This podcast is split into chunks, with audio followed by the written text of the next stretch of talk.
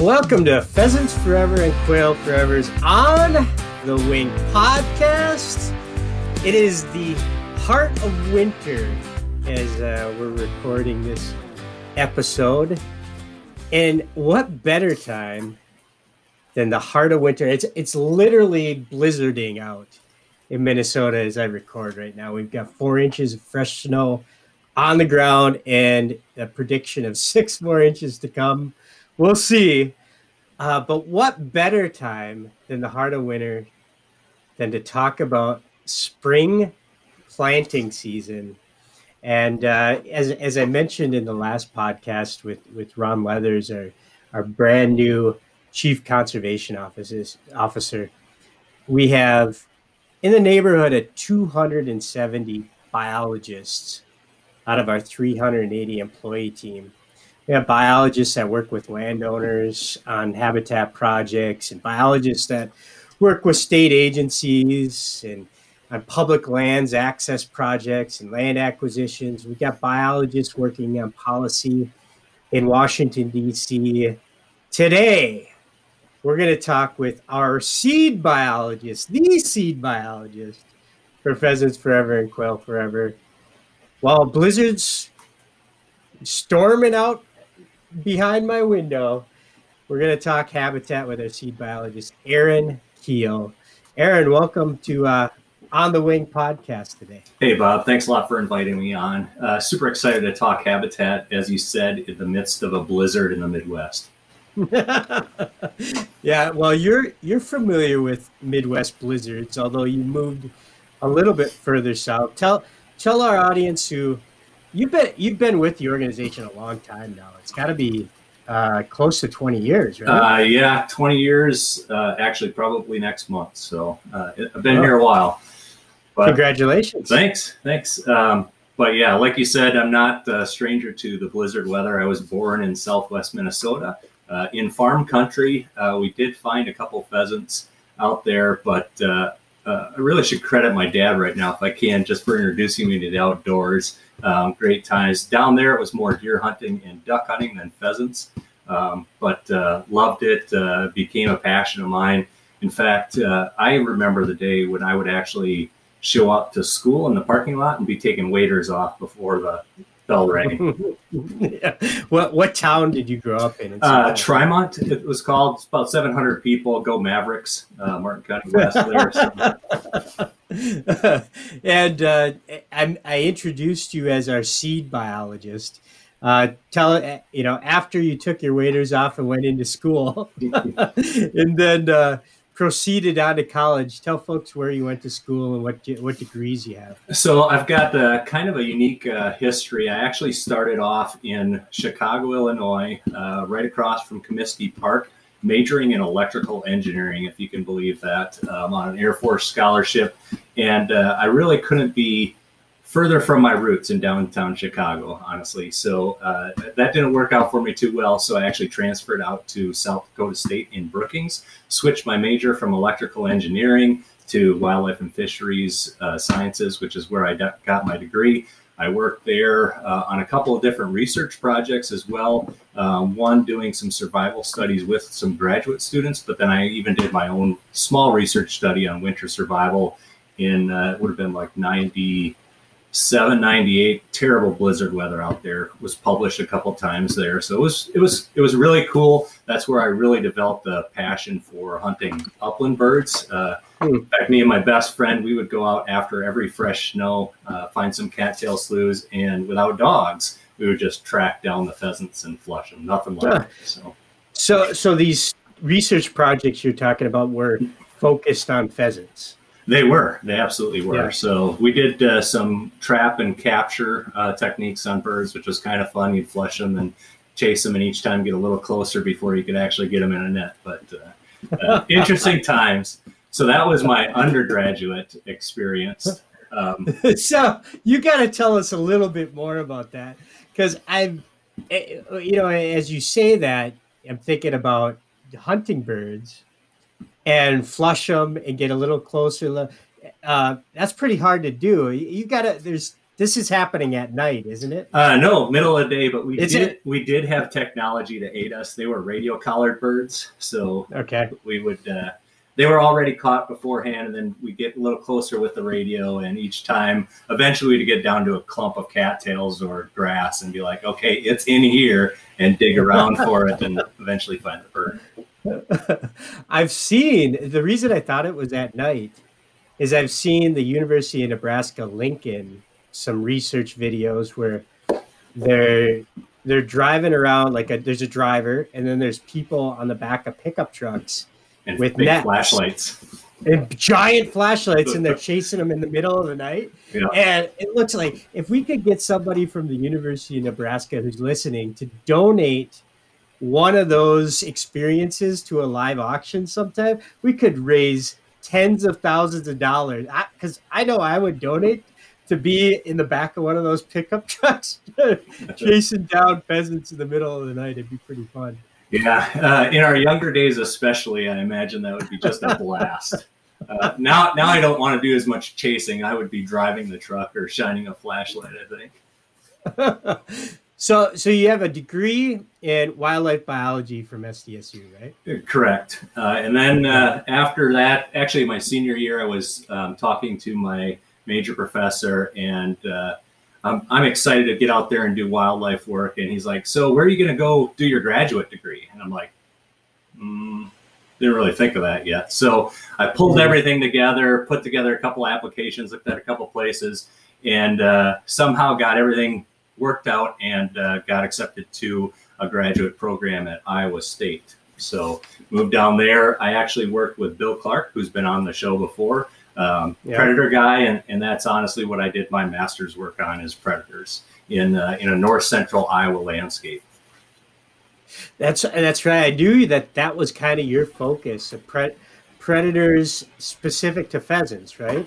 Uh, it- uh, yes and no. So I was really looking at how predators moved across the landscape, how they entered and exited blocks of habitat. So as a hunter, you can probably imagine we like bottlenecks, right? And because we know Mhm. deer and wildlife use them, predators are no different. They're moving in and out of, on the corners. So to dumb down my thesis as much as possible, it's like if we had round sections of habitat, we would just have dizzy predators going around and around and never into the habitat without those Huh. corners. So um, it, it was a lot of fun to do. Uh, worked with some guys, and and honestly, there were I think it was a, a doctorate student who was working on um, nesting ducks and their survival. So anytime one of those duck nests was depredated, I actually got in, did an assessment of those nests, and identified which predator was likely to, to do that depredation. So you get your your master's from Iowa State, hmm and that and then you then you went to work for Pheasants Forever. Uh, cl- yes. Uh, while I was finishing up my master's degree there, I was actually working uh, with the Iowa Department of Natural Resources on a quail study, um, looking at their habitat changes over time. Uh, and while I was finishing up that and my thesis, that's when I started working for Pheasants Forever. I uh, worked under the tutelage, I guess, of Jim Woolley and Matt O'Connor. They really taught me how to uh, do the fundraising and work with those chapters, which was definitely part of the early job with, with Pheasants Forever for me.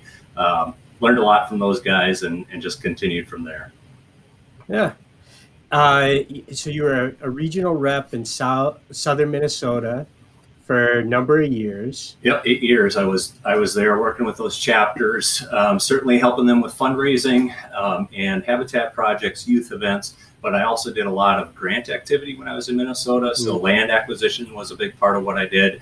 We were uh, worked as liaisons with the state agencies, so I sat on a bunch of technical committees, and uh, that's really where I first started working with seed programs as well. So whether that was uh, doing a landowner workshop and helping them build mixes for CRP programs that were happening, or just you know putting together mixes for our own properties that we purchased as Pheasants Forever before we turned them over to the state.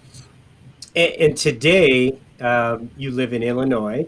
So how long have you been in Illinois now? So in 2008, I took a promotion in, in the organization, became the, the state coordinator for Illinois for Pheasants Forever and Quail Forever here. Um, and spent about eight years doing that. And then in 2016, that's when I really changed the, the focus to what I'm doing on now is with the, with the National Seed Program. So that that's a great transition. So then, you know, for a lot of folks, well, it's probably split on the number of folks that are aware that we have a national seed program and the number of folks that don't know that we have a national seed program. So let's start with, you know, why. Let's answer the question of why. Why why is Pheasants Forever and Quail Forever in the seed sales business? So the simple answer is it's our mission, right? Habitat is our mm-hmm. mission, and we want to make sure that we're helping uh, all those cooperators out there that are doing habitat projects with that part of the mission. Every good habitat project uh, started with good seed at some point, and someone designed those mixes. So um, it's not something new we've done as an organization. We've been doing seed um, in the market uh, since the 90s when we shortly after we started, both in terms of food plot and native grasses. And we really started out with state by state programs, and it's just kind of grown and grown onto a national program where we can offer all those services um, to all of our members, but also to the general public and our partners out there. So, yeah, I'll, I'll refer to this website quite often throughout this um, particular podcast. If folks want to see the depth and breadth of our, our seed, go to pfhabitatstore.com. Uh, and you can get there from, from the main website. Just drop down to through the conservation page, but pfhabitatstore.com. And Aaron, there are do you know the exact number of seed mixes? I, I dare say there's like 400 of them. So um, it's a good question. We have several standard mixes that we've designed to meet certain program standards, and that's what the public will see. And then we've got 10 times that in custom mixes that we've done for landowners that don't show up on our on our necessarily on our pages, um, but are still you know things we've worked on throughout the, the time here. Um, you know, one of the great things about working in this space, kind of in the retail market too, is we're able to ensure that those quality mixes are designed, but also are affordable for those landowners. So price is something we pay a, a lot of attention to, um, and you know, we're also able to influence the seed suppliers and the growers based on kind of what we want in our mixes, what species we want. So they they react to that because we, we do hold um, quite a bit of projects out there on the landscape. So they're trying to react to that. And then even some other companies who are in that retail market, they're copying those mixes that we've designed. So from our perspective, we feel like we've actually benefited not only those customers that are getting our mixes, but those that are getting those same mixes from other places you know, in our marketing for our seed program, if folks have watched it over social media for a number of years, we, we say designed by biologists. Well, the designed by biologists started with Jim Woolley, Matt O'Connor, and you. How important is it that a biologist that has degrees in, you know, from SDSU and Iowa State and has studied yes, bird number, bird populations, and predation and life cycle. I mean, if folks folks remember reading some of the life cycle of a pheasant, I mean, you wrote most of that, right? Between you and Woolley. Yeah, I've, I've definitely been a part of that process over the years. So, you know, so I guess it's a multi-part question. How important is it that a biologist is pulling the strings on all these seed mixes? And then the other part is a personal question. Um, what's that like to have been studying biology your entire life and now like at the very fund- fundamental level you're literally the seed person that's you know coming up with this that that's creating millions upon millions of acres of habitat. And, and I don't mean to overblow that with like there's all sorts of landowners and farm biologists and program, but at the very most fundamental level, a biologist that studied uh, wide depth, breadth and depth of by, uh, pheasants and how, the relation to habitat is creating all these mixes. That was a mouthful of a question, so tackle it however you like. Um, yeah, that that's uh, that's a tough one to answer. So um, certainly, the wildlife, well, I'll take a step back. So I, I, think there's kind of three things. You know, everyone's like it's part art, it's part science, and it's part experience. And and I don't know if it's mm. equal parts of all three of those, but they're all important. So um, there's certainly that science background, that wildlife sciences that really plays into what we're trying to accomplish in terms of these mixes, and and we'll get more into that as we go along. Um, there's part art because um, sometimes it's it's just like okay let's do a splash of color here a little bit of purple over mm-hmm. here uh, and a lot of it you know i have to give credit to this organization and our great partnerships because there is a constant feedback loop so we are um, experimenters uh, in the wildlife field. We put stuff on the ground. Sometimes it works great. We get pheasants coming out our ears, and other times we find out that you know we can do things better. And that's something I think we strive to do as an organization, and certainly within the seed program, we're always trying to do a little bit better the next time around. So all these mixes are we're tweaking over time, and and you can look at that. Um, from a program standpoint in CRP, I mean, the first round of CRP, you know, it was uh, introduced species, you know, brome and, and alfalfa, moved to switchgrass, and then oh, let's let's add five grasses to these mixes, and and now we're at a point where we understand the importance of species richness and diversity. So. Um, it's a learning process for us all, but I've, I've been super excited to be part of that over the last 20 years. And I'm and I've been guilty. I said pheasants a number of times, but as you called out, you know, your very first kind of work experience out of school was related to quail too, and that's that's a really important component of kind of the expanding growth of our seed program and and it's the creation of habitat for quail too isn't it?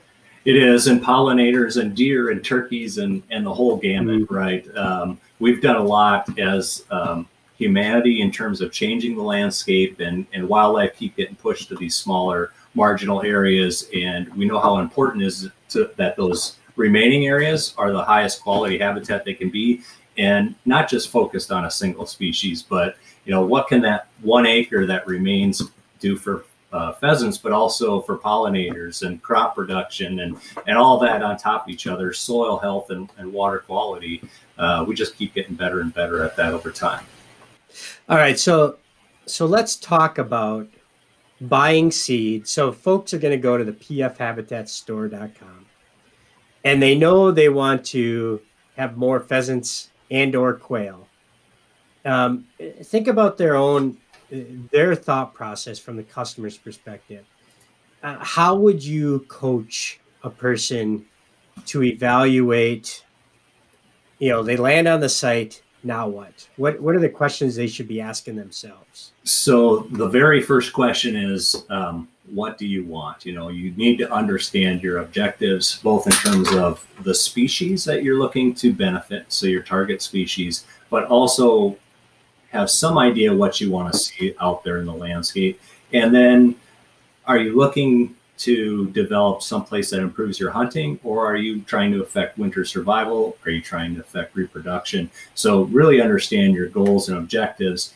And then the other thing you need to know is, you know, what kind of assistance is available? Are you already enrolled? And if you are, you know, that that puts you know sides on our box. So, assistance and enrollment, you're talking about conservation programs like CRP or state programs that might uh, you might be able to quote unquote enroll in and then get some funding from a, an agency to help you with your expenses for not only purchasing the seed but planting it correct? Correct yeah. Uh, and i would say the vast majority of the mixes we're designing are part of some program, whether it's CRP or EQIP or, or other programs out there. So there are often strings attached to what that can look like, which also provide us some guidance on what those mixes should look like. Uh, and then gives us the flexibility to work within them. But for those folks, then it's step two after you know what you want is you know what assistance is available. So that's probably going into that local usda service center conservation district and asking uh, and you can give them an idea of what you're looking for too. So i've heard something about pollinator habitat. Can can i qualify for that? Or i want to put some grass on the ground for pheasants. How do i do that? And they'll have a, a lot of ideas on what programs might fit your project if if they're lucky, we have a farm bill biologist or you know uh, on the quail side or the pheasant side that mm-hmm. can help and visit their property and tell them exactly which programs they qualify for. Um, and and there are other partners that do great things too. The U.S. Fish and Wildlife Service Partners Program is fantastic. All state agencies have private lands biologists that work with landowners. So there are resources out there available, and I would say nine times out of ten, the best place to start is that local county office because they know of those other good partners as well. Um, but don't forget your local chapters, right? So our local chapters have both financial assistance and they have technical assistance in terms of they have equipment sometimes to rent or you know lease or they sit on the drill for you and plant those grassland acres. Um, so you know there are a lot of options out there available and certainly you know anyone from the seed team you know we deal with a lot of this stuff every day and we can help walk people through that process so, all right. So, step one, think about what your goals are. Step two, see what you qualify for. Step three, know work. if. I, I, would say work with someone you trust. Okay. Work, so, work with a biologist you trust is that what you're talking about? Uh, biologist, yep. Um, Pheasants Forever as an organization, okay. obviously, um, our heart's in the right place in terms of we want good habitat on the ground, the Fish and Wildlife Service. So know that whoever you're working with has the same objectives of improving wildlife habitat as you do. Um, Which sort of goes to the, the next thing that I'm thinking about is, um, and you talked about it, Pheasants Forever, whether it's chapters or habitat specialists – they have equipment in, in a lot of circumstances because um, when you're talking about plant and seed, sometimes you need more than what than what's in your garage. Sometimes you don't. So, but that is part of the evaluation process too, isn't it? Absolutely. So, um, there are a lot of companies that'll sell you something, um, and you know if you're willing to buy it, great. Uh, you know, from our perspective, I think we're we're not just looking to provide seed for your project. We want to make sure your project is successful as an organization. We want habitat at the we want habitat exactly. That's exactly what we're looking for. So find someone who does that, who's not going to just sell you the seed, send you an invoice, and be done with you. You know, we'll we'll walk you through the process. We've got resources available, certainly experience to show you, to tell you how to do things right so you're most successful. Because this isn't you know as easy as throwing out lawn seed for your your front yard, certainly. Mm-hmm. Um, but yeah, that's a lot of times when we're talking to the landowner about seed, we're providing that technical assistance, and they're asking us questions, and and based on those questions, we know that oh, these guys aren't, you know, they don't have a seven and a half foot Truax drill in their backyard that they're gonna, you know, drill this in. they they've got a hand crank broadcast seeder. So how do we guide them to make sure that they don't use all of their seed in the first ten feet? So mm-hmm. we, we make sure that they're they're they have the highest degree of success possible. And when it comes to chemicals, pesticides, herbicides, do you have do you need to know you, how to use that for planting native seed mixes, or is it going to come up naturally? Um, so, from a herbicide standpoint, especially uh, if you have weeds, um, now or there were weeds there before, you're going to have more weeds um, because those annuals that's that's their life history. They want to get in there. They're going to establish really quickly, produce a lot of seed. Um, long term, they should not win with native species. So hmm. natives have root systems and structures that go feet and feet below the ground, 10, 10 feet plus. Hmm. Uh, and these these quickly establishing weedy species, you know, they might have six inches of of root. Uh, so eventually, those natives will um, outcompete them if they're given the chance to do that. And because of those deep root structures, a lot of them will spend a lot of time the first couple years putting that energy below ground, so you don't see what you might expect to see. You don't see a corn stalk shooting up out of the ground, um, but they do come, and eventually they do win. So, and I and I jumped over this, but uh, so a critical component. Uh, establishing your habitat is the site prep, correct? Uh, yes. Improper site prep is the biggest reason for failures, regardless regardless of what kind of uh, seeding you're talking, whether it's for wildlife food plots or for native plantings. So, so uh, a pheasants forever or quail forever farm bill biologist or biologist is that part of their their coaching when you talked about getting expert advice they're going to help determine if you need to do a prescribed burn or a disking or plant plant it to soybeans for a couple of years before you plant it. That's the kind of coaching you're talking about, right? It is, yeah. And that's why you want to work with someone you trust because they're going to be able to provide you those recommendations, whether they see that or, you know, if it's me talking to someone on a phone, that those are the questions I ask. Like, what's there now? You know, mm-hmm. what are we going to be struggling with? Okay, here's what you need to do to, you know, increase your chances for success. Um, and then if you're adding another step here, it's like follow those recommendations, right? Don't get all excited and be like, hey, you know, I know I was supposed to do the site prep. I didn't really have time. I'm going to take this $10,000 in seed I have, I'm going to throw it out there anyway. Uh, so make sure you're, you're paying attention to what you should be doing um, because if you've got a large project, some of these uh, seed mixes can be expensive if you're paying for it out of your pocket for sure. So. Huh. It, and so a lot of folks, okay, so we talked about blizzard going on right now. It's truly the best time to be thinking about what you want to plant in the spring because a lot of times there there can be a shortage of seed come planting season. So you want to get it ahead of this stuff. But but there is a bit of an expectation that I'm going to plant it in the spring and I'll be hunting in the fall. Mm-hmm. And that's while that is remotely possible, that's really not the time frame to approach this, correct? Uh, you know, what you see in the fall is not what you expect to see three years into the project for sure. So if you've done a good job balancing um, some of those early species, black-eyed Susan, they do great popping up that first year. Partridge pea, from a flower standpoint, um, some of our cool season grasses are really quick to establish.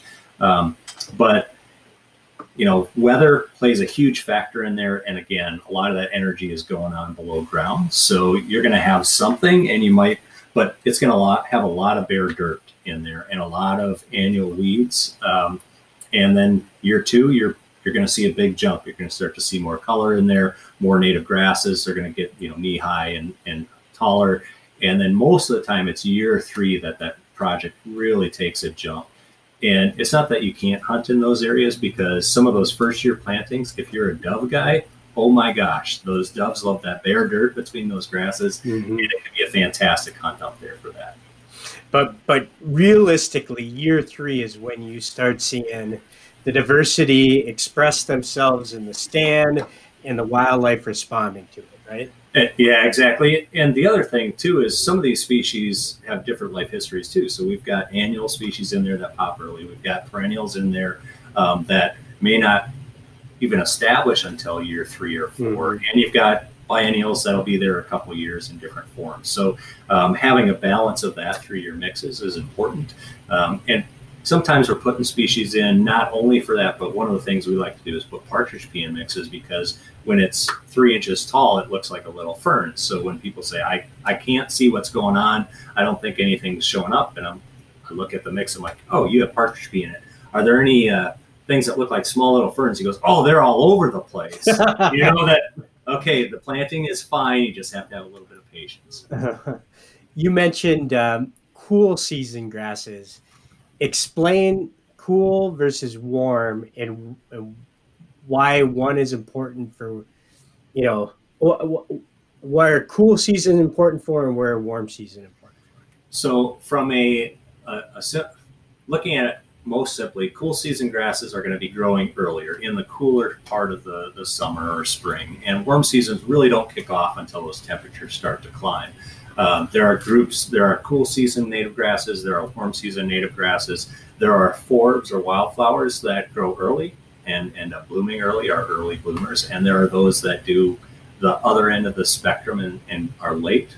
Uh, and I guess early to me is, you know, May, June, um, maybe a little bit earlier for those flowers, but then it can be, you know, October for some of those late blooming species. Mm. And what's nice too is you know, taking a picture of a project at any one point in time doesn't give you a real good understanding what's there because if you're taking that in the early summer, you're going to see one group of species. And then if you take the same picture a couple months later, you're a lot of those species that were blooming early are senesced, they're dying back, um, and that makes room for some of those late blooming species to show up. So you want to make sure you are hitting that time frame throughout the season and have something growing the whole time. Mm.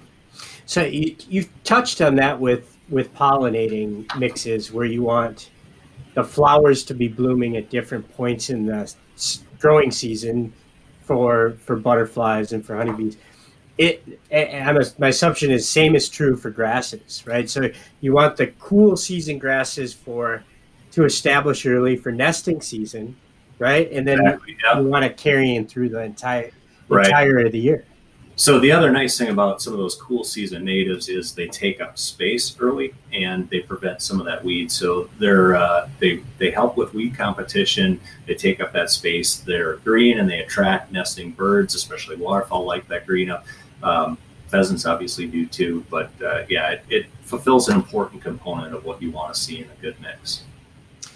So before I, I move us to a bit of a lightning round talking about particular species and planting particular mixes to try to influence those species. Is there anything we missed along the way that you think about that like people constantly come to you with questions about, um, or or something that uh, anything we missed related to this conversation that you think is important? So um, I think managing expectations is important because if you have someone who really just expects that finished product in year one, they're not going to be happy with it in year one. Um, and sometimes that leads to mowing it down, starting over, when really all you need to do is have a little bit of patience, um, and those will eventually come out.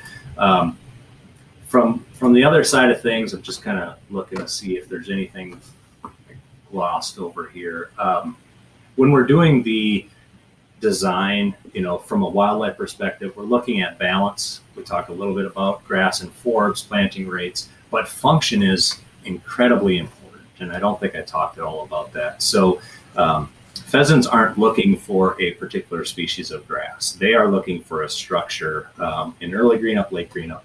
Uh, native bunch grasses are incredibly important to nesting, ground nesting birds. Stiff forbs, uh, they're so native native bunch grasses, I think uh, big blue stem.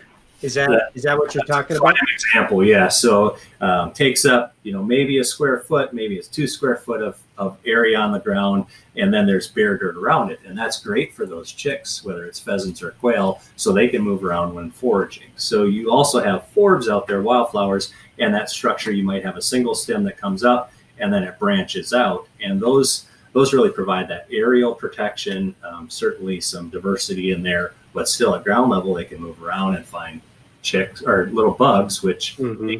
individually packaged protein for those developing chicks, uh, which just dominates their diet early on. Um, what I, a lot of people don't necessarily think about is from a winter stand, winter cover standpoint. So switchgrass, they're like, hey, let's just plant solid stands of switchgrass, great winter cover. Um, if you include some stiff stem forbs in there, it actually increases the robust nature of those native grass stands and prevents some of that lodging that can happen with heavy snow. So those diversity, ironically, is not just good for brood rearing. It's not just good for nesting. It's also good for winter cover. Hmm. But you, you said lodging that can happen in the winter. What, what, what do you mean by that? So when the when the grass just tips over, so okay. it gets heavy snow and it just tips over, it doesn't necessarily spring back. Um, those stiff. I mean, if you think about walking through something that was all um, goldenrod, so that's a very stiff stiff stem, mm-hmm. and that prevents that full lodge of that grass, so it doesn't bend all the way over it. It provides some area under it to, to roost and so forth. Right, right. Anything else that that we missed or frequent questions that come your way? So maybe this is a philosophical thing, but um, we talked a little bit about costs, and we're trying to keep costs low, and that is both because we respect the cooperator. They they have some skin in the game, and we want to make sure that it's affordable. Um, but we also talk about from a responsibility uh, these programs are funded by an organization or a taxpayer, and we don't want to use those dollars irresponsibly either. So, um, you know, from a perspective of a customer looking for seed, shop around. Um, seed prices, depending on where, where you look, can be very different. Uh, we hmm. try to keep ours low um, and affordable for a lot of different reasons, but make sure you're calling a couple different people off that list. Yeah, that's good advice. Uh, all right, so we're transitioning to. I'm asking something of an ignorant question on purpose, so you could uh, you can explain um, what I mean by that. When when I say, you know, I'm I'm a buyer that wants to have more quail on mm-hmm. my property. Um, how are you going to direct me on the pfhabitatstore.com? What seed mix should I buy? Um, buy the phenomenal quail seed mix. But we don't have that. But uh, it, so it it really depends, and you know this, and I know this. So it's it's it's all about what's necessary for that species, whether you're talking quail or pheasants or, or what have you. So, um, what's missing in that landscape? And one of the first things I challenge a cooperator to do is, you know, what's your neighbor have on his property? Is he have lots of great nesting cover and you're only w- missing winter cover or vice versa? You know, try to find out what's most important to that species um, to benefit that population. Uh, but you also have to realize that some guys are like, well, I want pheasants in the fall because I, I want to shoot pheasants. So you, you need to make mm-hmm. sure that you can do all things for all people. Yeah, because you really need to think about the entirety of a whatever speed, whether it's quail, pheasants, big bucks, turkeys. You, you're approaching it from a life cycle perspective, correct? So you're thinking, okay, do does this person have nesting cover on their lands on their land? And if they don't, what's the neighbor have? Mm-hmm. And then the next thing is brood cover slash pollinator habitat, kind of one and the same. Then yep. the next thing is winter cover, and then the next thing is food. So let's talk about all right, assessing if a person has good quality nesting cover on their land and around them, brood cover, winter cover, food how, how do they evaluate all that and then what should they plant in their own in their own on their own property so um, the the first point i want to address is like good quality so generally most people say i planted habitat out there you know 20 years ago i used to have lots of pheasants i don't anymore i haven't changed anything well that's a problem right so um, pheasants, quail, they like early successional types of habitat. And what I normally ask then is, okay, so you've literally done nothing. What does that look like now that's different? Well, it used to have 10 species. Now it's just all switchgrass or all big blue stem. Um, or that fence line, I said, did it used to have shrubs in it? What would it look like? Oh, yeah, it was kind of short. Now there's big, tall trees. And I said, do you have hawks nesting in those trees now and roosting? And they're like, sure. So um, you know, understanding the quality of habitat is is very important. And if you're not comfortable doing it, reach out to one of those resource professionals locally or somewhere else, and and just get an assessment. Because just because it's grass doesn't mean it's nesting habitat. Mm-hmm. So, um, assuming you you have some feedback on what good nesting habitat is, and and they say, hey, I'm missing brood cover, then you know add brood cover. And between, if I think reproductive cover, so nesting and brood. I mean, they can serve kind of both purposes if it's the right mix. Um, you, you, have to have that's the predominant amount of, uh, I guess, habitat component you need most, right? That's that's where all your reproduction comes from.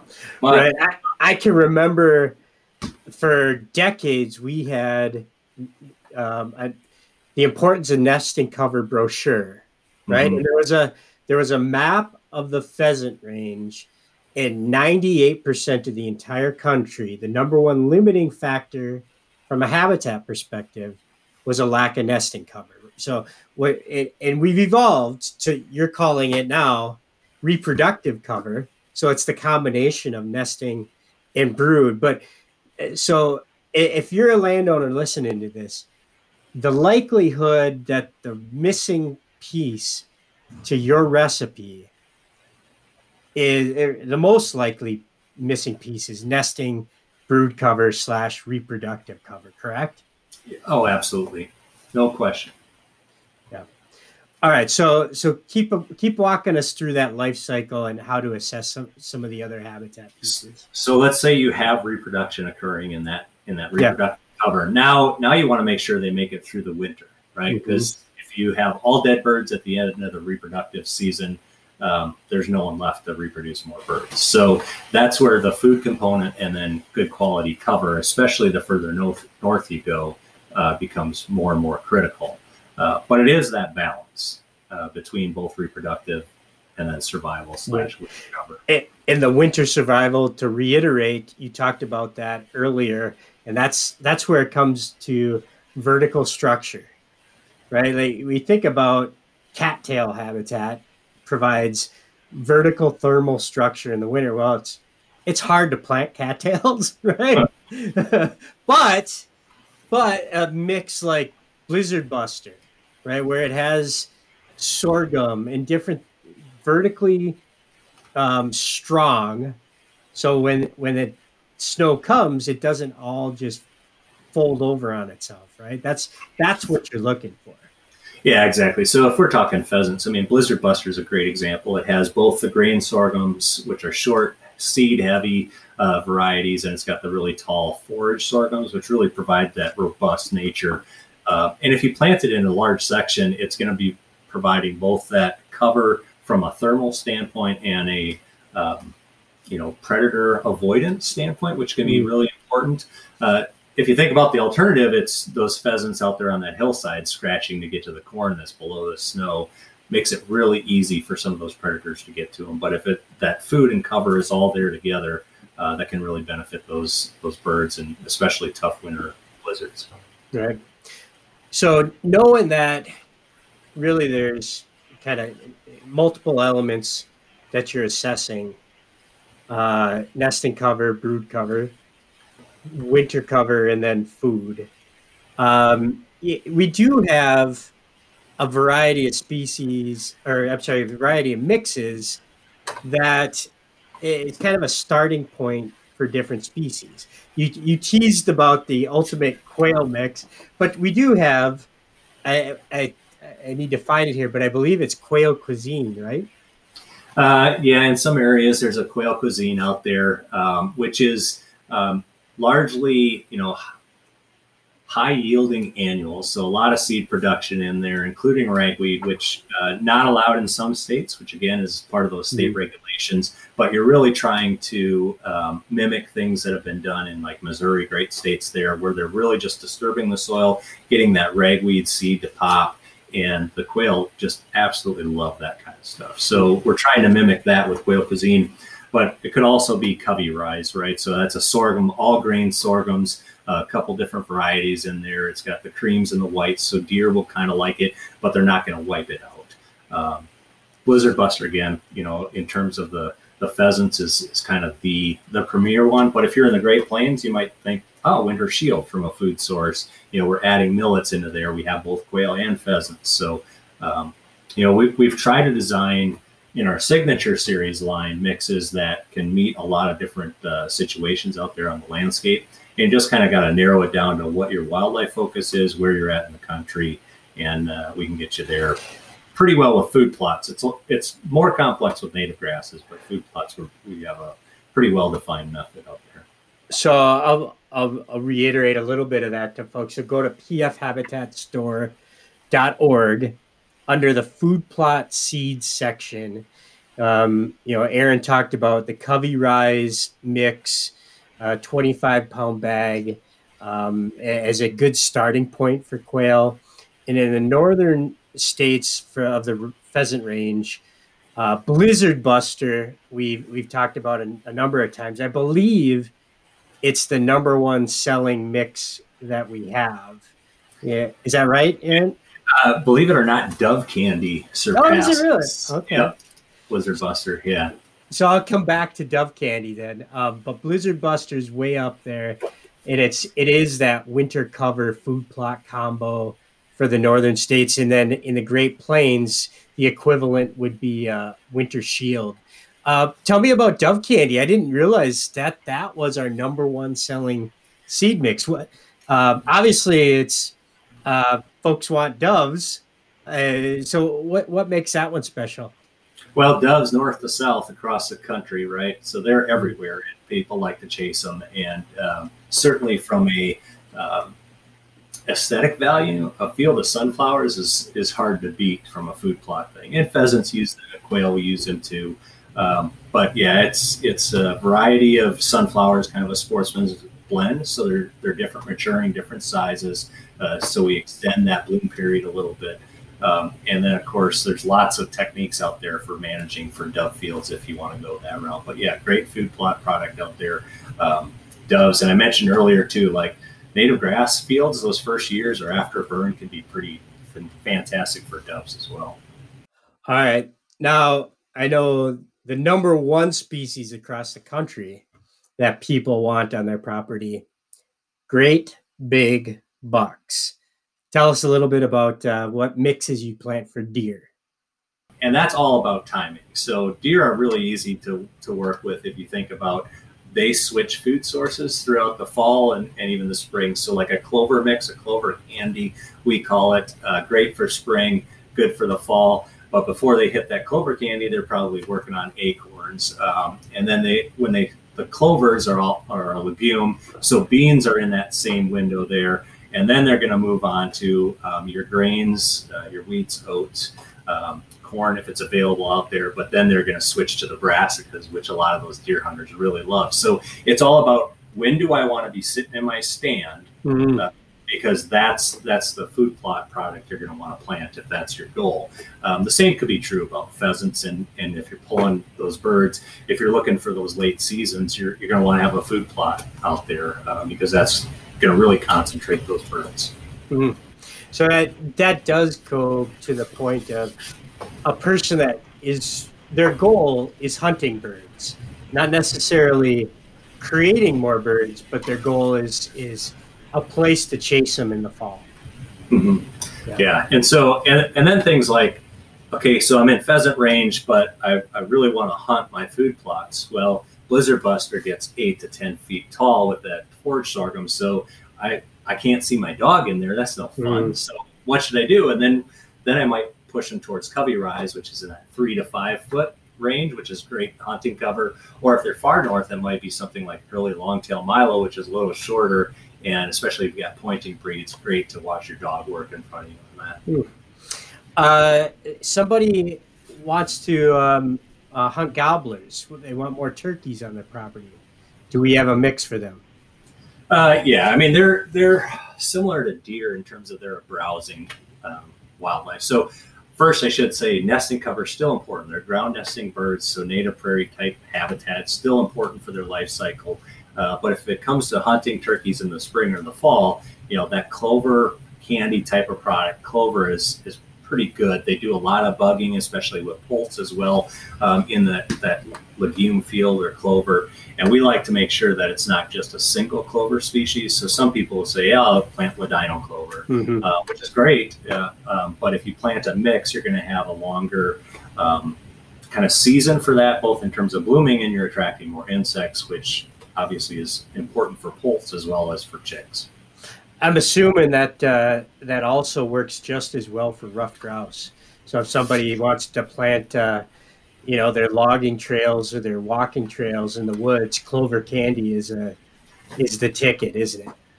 Yeah, Bob, I think your Yooper is showing there a little bit. no doubt. Uh, we even we even have duck mixes. We do, and um, so we call it duck candy, right? We're super original here as biologists. We got clover candy, we got duck candy, uh, dove candy. It, it makes quail candy. yeah. So um, absolutely. So it honestly was initially a product we called Chick Magnet. So it was designed to establish quickly. It had some millets in there, so 45 days, and you got covered. Like these are for the procrastinators that forgot to do something in the spring. Mm-hmm. So we've got that mix in, and people said, "Hey, can we flood that for ducks?" And you know, we thought about it. We're like, "Well, you could. We could change some species a little bit and still accomplish what we want with chick magnet."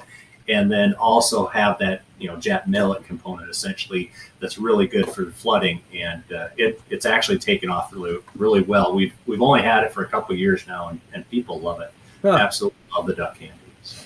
and so i know we have a lot of state agency partners and soil con- water conservation districts and um, and, and, a lot of them not only are listeners of the podcast but they're some of our, our bigger customers uh, on the seed side of things too, whether that's planting food plots on wildlife areas or, or establishing some of the native seed. Um, if some agency partners are listening that maybe don't currently have a relationship on the seed side of things, how, you know, maybe give a overview of how you work with uh, some other agency partners and what they what they should do to reach out to you.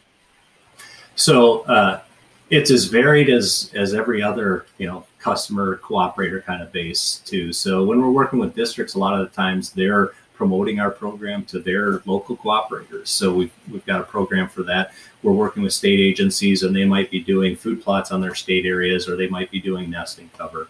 Um, in both cases you know we've got the ability to completely customize uh, what they want. Um, and we, we even do contracts with states. So we have a contract with the state of Ohio, for example, where we can provide them different products at special state contract rates too. So because mm-hmm. ultimately, as as we've said a number of times throughout the podcast, our goal here is not to make a profit. Our goal is to make habitat. So if we can work with uh, anybody, whether that's private landowners, state agencies, businesses. Uh, we, we work with corporations that want to plant a pollinator plot in their, their back of their business for for where they their their employees have the barbecue and the picnic table for lunch. We work with schools to uh, set them up with pollinator mixes for schoolyard pollinator habitat plantings. I mean, this is um, it, this really comes back to our mission as a nonprofit 501c3. Our goal here is not to turn a dollar. Our goal here is to fulfill our mission, which is habitat. And there's all sorts of ways where you work with folks at the very beginning with the seed. Uh, yeah, you, you nailed it there. And, and what I would say is, even on the beyond the habitat goal, like if a customer is purchasing seed from us, what they can really be feel good about, I guess, is that all the proceeds from our seed sales, like a lot of other things, go right back into our mission. You know, more habitat on the ground, more birds in the air, more youth in our field. So it's a win-win across the board for the organization. Getting great habitat out there, the landowners getting that, um, and any dollars we do make go right back into the mission to do more habitat. So if folks want to reach out to you directly, questions, um, you know, it, it, sourcing different mixes. How do they reach you, Aaron? So um, obviously, you've mentioned the website a couple times, pfhabitatstore.com. That's a great first step. Uh, you can do seed at pheasantsforever.org. Uh, that'll go right to me uh, and is easier than spelling my name online. so uh, that that's an easy one. Uh, from a phone number standpoint, you can call the Quail Pheasants Forever numbers, either one. Um, and we're option two, or option, I'm sorry, option three. It's not on the menu yet, but if you push three, you'll come right to me. Uh, otherwise, the direct line is 651 395 7620. Okay. So, you know, folks, I. I've mentioned this before. I know I mentioned this in the last podcast.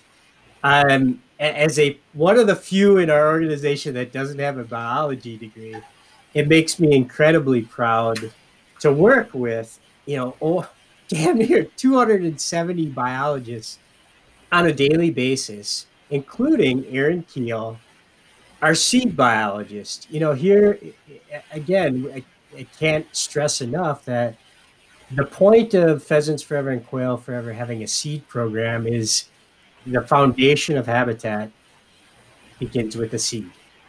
And the fact that we have a not only a great guy in the role in Aaron, but we have a person with biology degree, biology master's degree.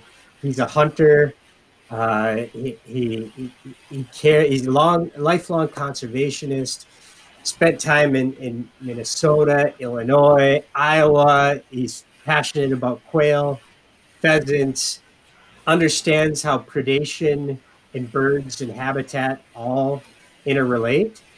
And ultimately, he can help design the best seed mixes to create that habitat from coast to coast. So it's it's a really you know I spent a lot of time in the beginning talking with Aaron about his background because I I I think it's incredibly impressive the organization putting people like Aaron in these positions and then they they can influence our mission from every single seed that gets planted. So uh, hopefully you're a landowner that's thinking about habitat this winter. Hopefully, you're you're uh, not buried under snow, but if you are, think about how the pheasants and the quail are doing, and then think about habitat. Go to pfhabitatstore.com. And if you have questions, you can reach out to Aaron directly at seed at pheasantsforever.com. I get that email right, Aaron? Uh, pheasantsforever.org. I'm sorry, pheasantsforever.org. Yep. I should know that.